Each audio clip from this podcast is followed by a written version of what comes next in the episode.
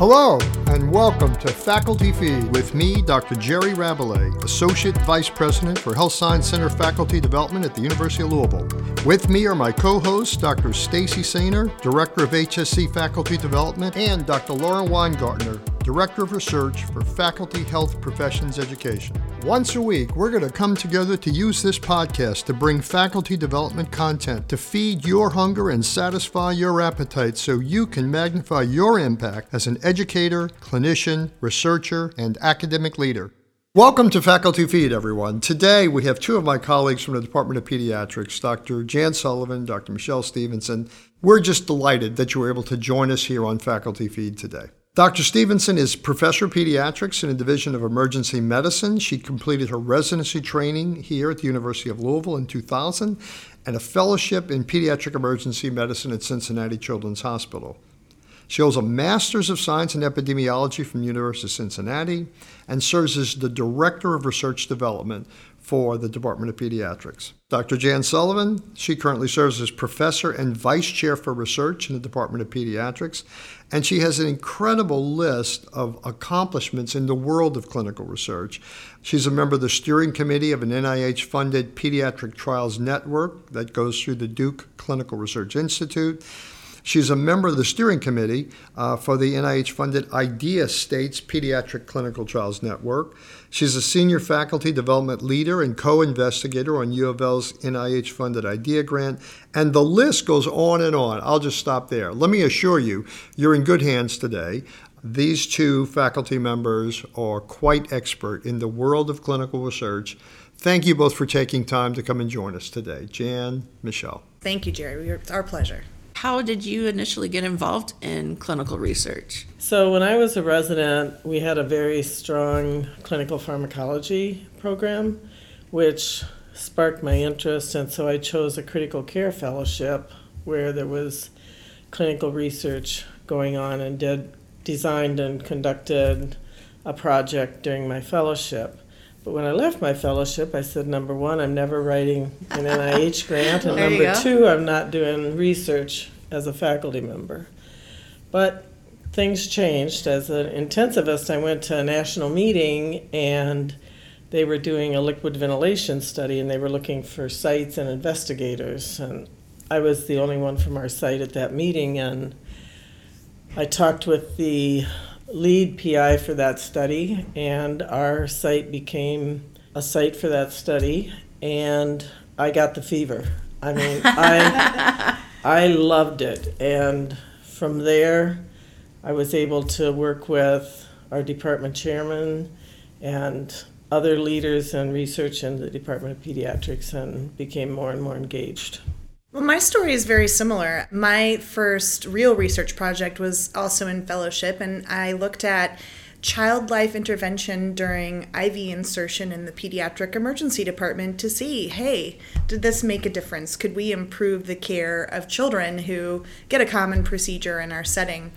And I think what I learned about that experience is that I really loved the idea of being involved in research that could make a difference for my patients.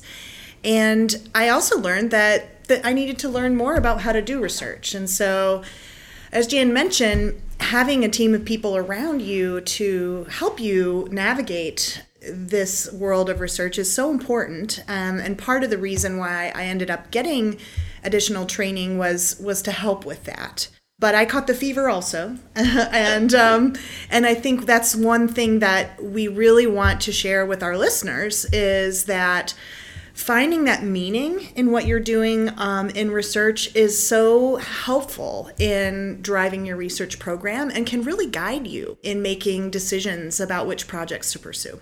How does a, a clinician figure out that they want to do this? How do you get them to catch the fever? Yeah. Right. It's it's basic but not easy. No. It, it takes a lot of self-reflection. You have to ask yourself, what are your career goals? How does that align with any other milestones you might have, like promotion? Really understanding what drives you, what motivates you, what you love. Maybe you want to acquire new skills, maybe you want to improve something, or maybe you have a team that you feel like has a really important uh, set of skills that could be useful in some way to those same passions.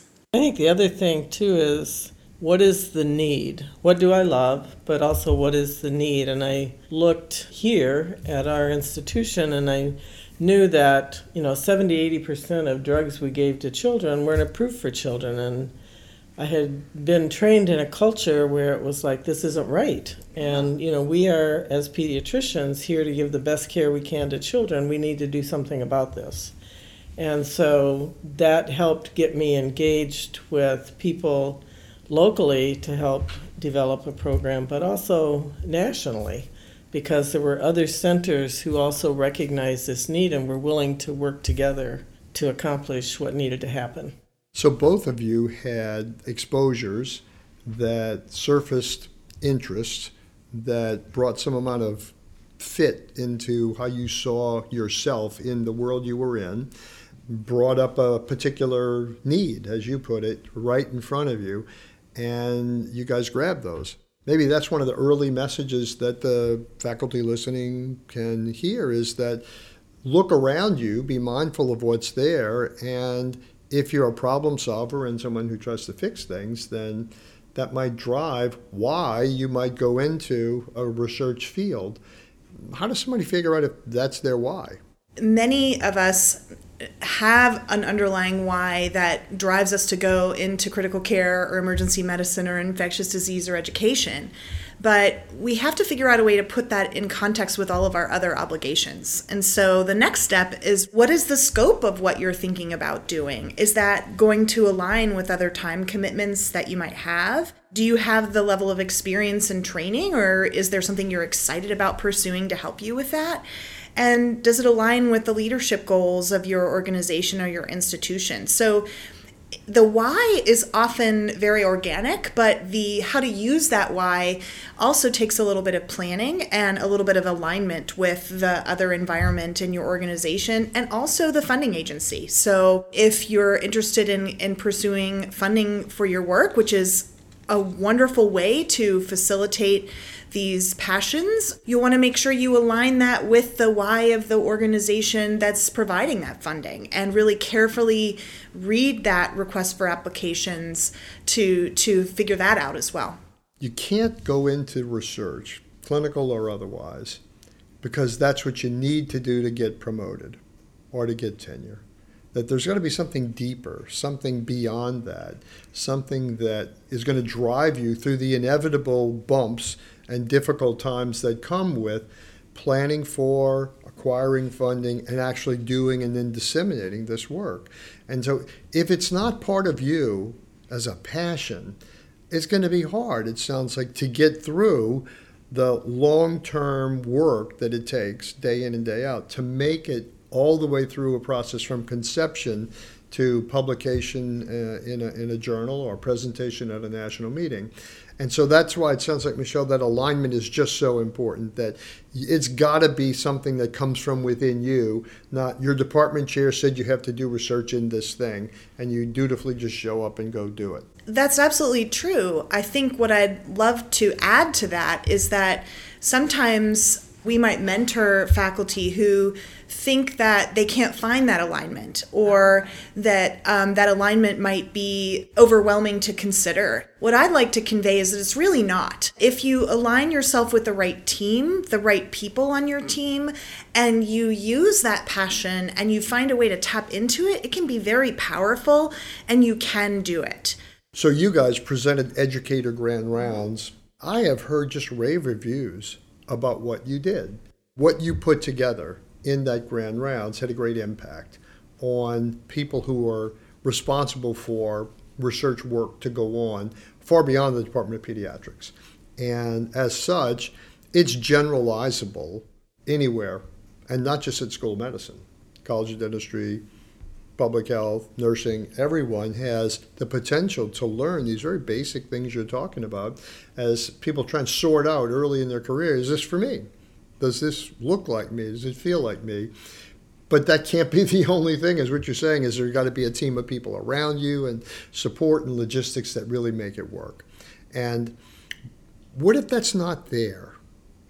They're in a department where they don't feel like they've got that kind of team around them what what do they do? One opportunity is to think outside of their institution. And I think Jan alluded to this in her very first research experience. She got involved as a site in a larger project.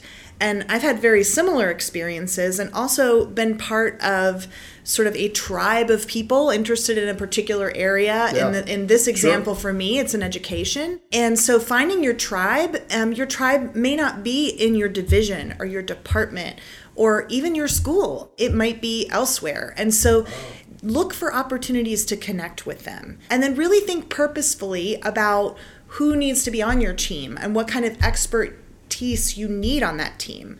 So, what kind of expertise you need on that team is going to vary based on the type of project. It's very definite you want to find what your passion is. And you may not have it here, but I think you have to have your passion and that has to be the thing that drives you. That will help you persevere Yes, in okay. what you want to do. And you know, it's a it's a long process. I mean, I think when I started getting involved in the clinical pharmacology research here, you know, it was bringing other people on board, the leadership, educating them about where the def- deficiencies were in the care we were providing children and what the opportunity was. And we actually ended up, the hospital actually paid for two trips for us to go to other sites to see what they were doing in the area. So that has to help, that passion has to drive your perseverance because it takes a period of time to do it. But I think the other thing that I really caution junior faculty about is if you have a passion for something, you have to stay focused because I think what happens to too many people, they feel as junior faculty when they come on board, they have to be a team, seen as a team player, they have to be somebody who says yes and is willing to get involved in all these things. But you really have to see, like Michelle said, what your fit is. Where do I need to focus my time if I want to develop and set my career goals? Research is really a team sport. You got to have all the right people on your team to be successful. And so you want to be careful in who you select and why you select them. You want to have people with the right content expertise. So, for example, if you're doing a qualitative study, um, you want to make sure some you have someone on your team with that experience, even if you don't have it. It's okay to invite that expert that you've admired for a long time in your field if you think they could add something valuable uh, to your project. And you want to make sure that anyone who is junior on your team has the mentorship they need and the guidance they need so they're not left wondering what their role is or uh, how to accomplish the various logistical tasks that, that are at hand. Everyone that's on your team doesn't have to be an expert in the area that you're researching. It is very good to have good thought leaders. And I can tell you that in my experience, there have been people who have just had great questions and really helped me refine proposals, etc. They weren't experts in my field, but they were good thinkers and thought outside the box. And so you don't want to restrict or limit yourself. You want to make sure that you have that perception as well. Although it's a complex uh, undertaking to, to do clinical research, it is doable. It just requires some deliberate, proactive effort um, to set these things up where you know when things are due. You got the right people informed, and it just takes deliberate intent. And that's where your perseverance you mentioned comes in. That if it's part of what you really believe and are passionate about trying to get an answer to, that's what drives you through some of this complexity. What might be perceived by some as sort of mind numbing, boring, I got to submit now this date. But, but if you don't do it, you can't get the work done and you can't get the proposal out, you can't get the funding. And so it just takes deliberate effort. Like most things worthwhile, it's work. And but if it's inside of you and it's a real passion, then it's it's achievable work. One thing that could be very motivating for faculty is just to remember that it's a lot of fun to meet with colleagues who share your passion and it makes your work really enjoyable and creates relationships that facilitate your academic success and so even though this process might seem daunting and might seem uh, complicated, the rewards are that you get to develop relationships with colleagues who you share your passion with and who have expertise that maybe you don't have and learn from them. I think so many people hear the word research and have a negative reaction to it. That it's it's hard work and it's not going to be joyful. It's not going to bring me satisfaction. It's something I just have to do to get promoted. But if that's your thing, and if you're gifted that way, then we all want meaning in our work. Who wants to work where you're not getting this kind of satisfaction and using the gifts that you have and using the resources that are available to you? That's what brings meaning to us and, and is an it's not a it's not quite an antidote to burnout, but it sure would help if part of your job brought that kind of satisfaction. It could let you go through the four shifts in a row at night in the emergency medicine department and still know that, you know, well, on Monday I get to work on my research project and I'll be well rested then. And, and that's something I can look forward to. And, you know, burnout is such a tremendous issue for, uh, for faculty that love this kind of work. This is a, a buffer against that burnout. And, and so I think for those listening that have any inkling that this is something that they are uh, gifted to do or a nudge in that way, and they want to join a team uh, to be maybe the junior member on that team, just don't be afraid to jump in and begin that process. Grit is passion and perseverance. And so you must be a very gritty person, Dr. Jan Sullivan.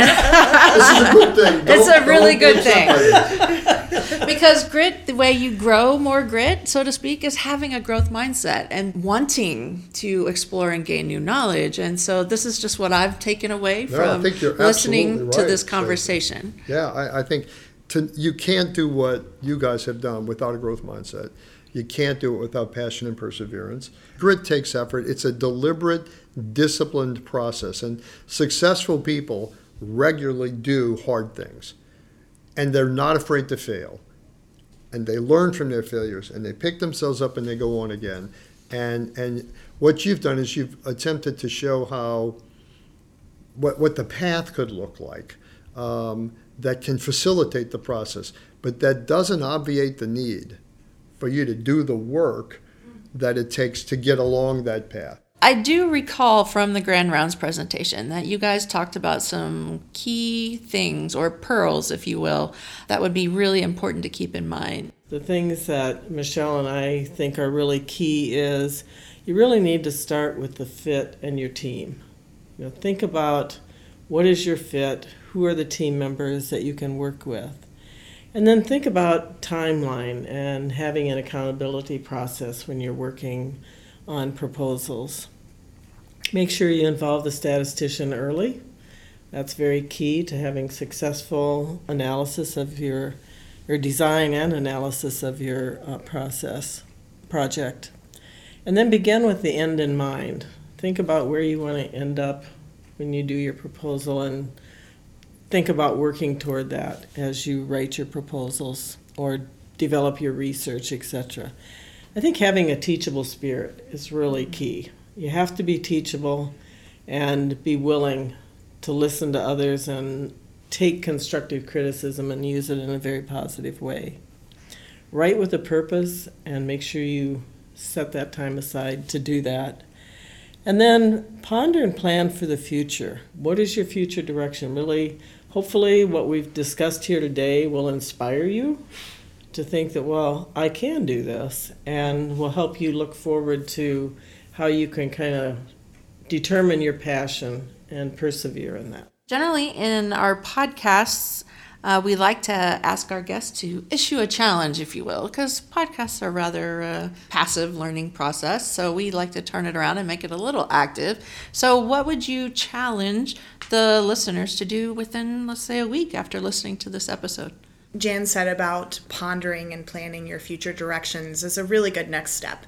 So process this information and think about your why. Make sure it's aligning with all of your other goals and decide which piece of it you want to work on, whether it's thinking about logistics, whether it's thinking about dissemination, or just refining your own goals. Put a, an item on your calendar, maybe an hour, and you take some time to reflect about your why.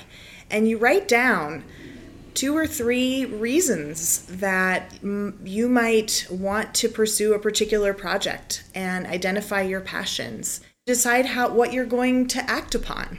And that might depend on where you are in your particular project. So, if you haven't started, you might want to think about who your team members are and write those down. If you are already in the process of a research project, revisit logistics and think about what you can do to make your timeline. Be very deliberate with your thoughts, think about your why, and think about what element, fit, team, dissemination, logistics that makes sense for you to help you move forward. Jan, Michelle, thank you so much for joining us today, taking the time to come onto Faculty Feed and share your, your knowledge and wisdom and expertise with and their passion and perseverance. and let's not leave the grid out and your passion and perseverance for clinical research not as drudgery but as something can bring meaning to your work bring personal joy and satisfaction in a way that maybe no other aspect of your work could join us next week as we talk with dr susan ryan from the college of arts and sciences Susan's an associate dean there in faculty affairs, and she shares her story of her leadership journey. She also is a graduate of the Liam program. You won't want to miss this one. If you want to up your game as a professional educator or to enhance your leadership skills in the academic setting, this is the place to be. As together we strive to make U of L a great place to learn, a great place to work, and a great place to invest. Don't forget to check out the show notes for links and additional information from today's session, as well as our email address. Feel free to contact us at facfeed at louisville.edu. That's F A C F E E D at louisville.edu. Join us next time for more, and come hungry.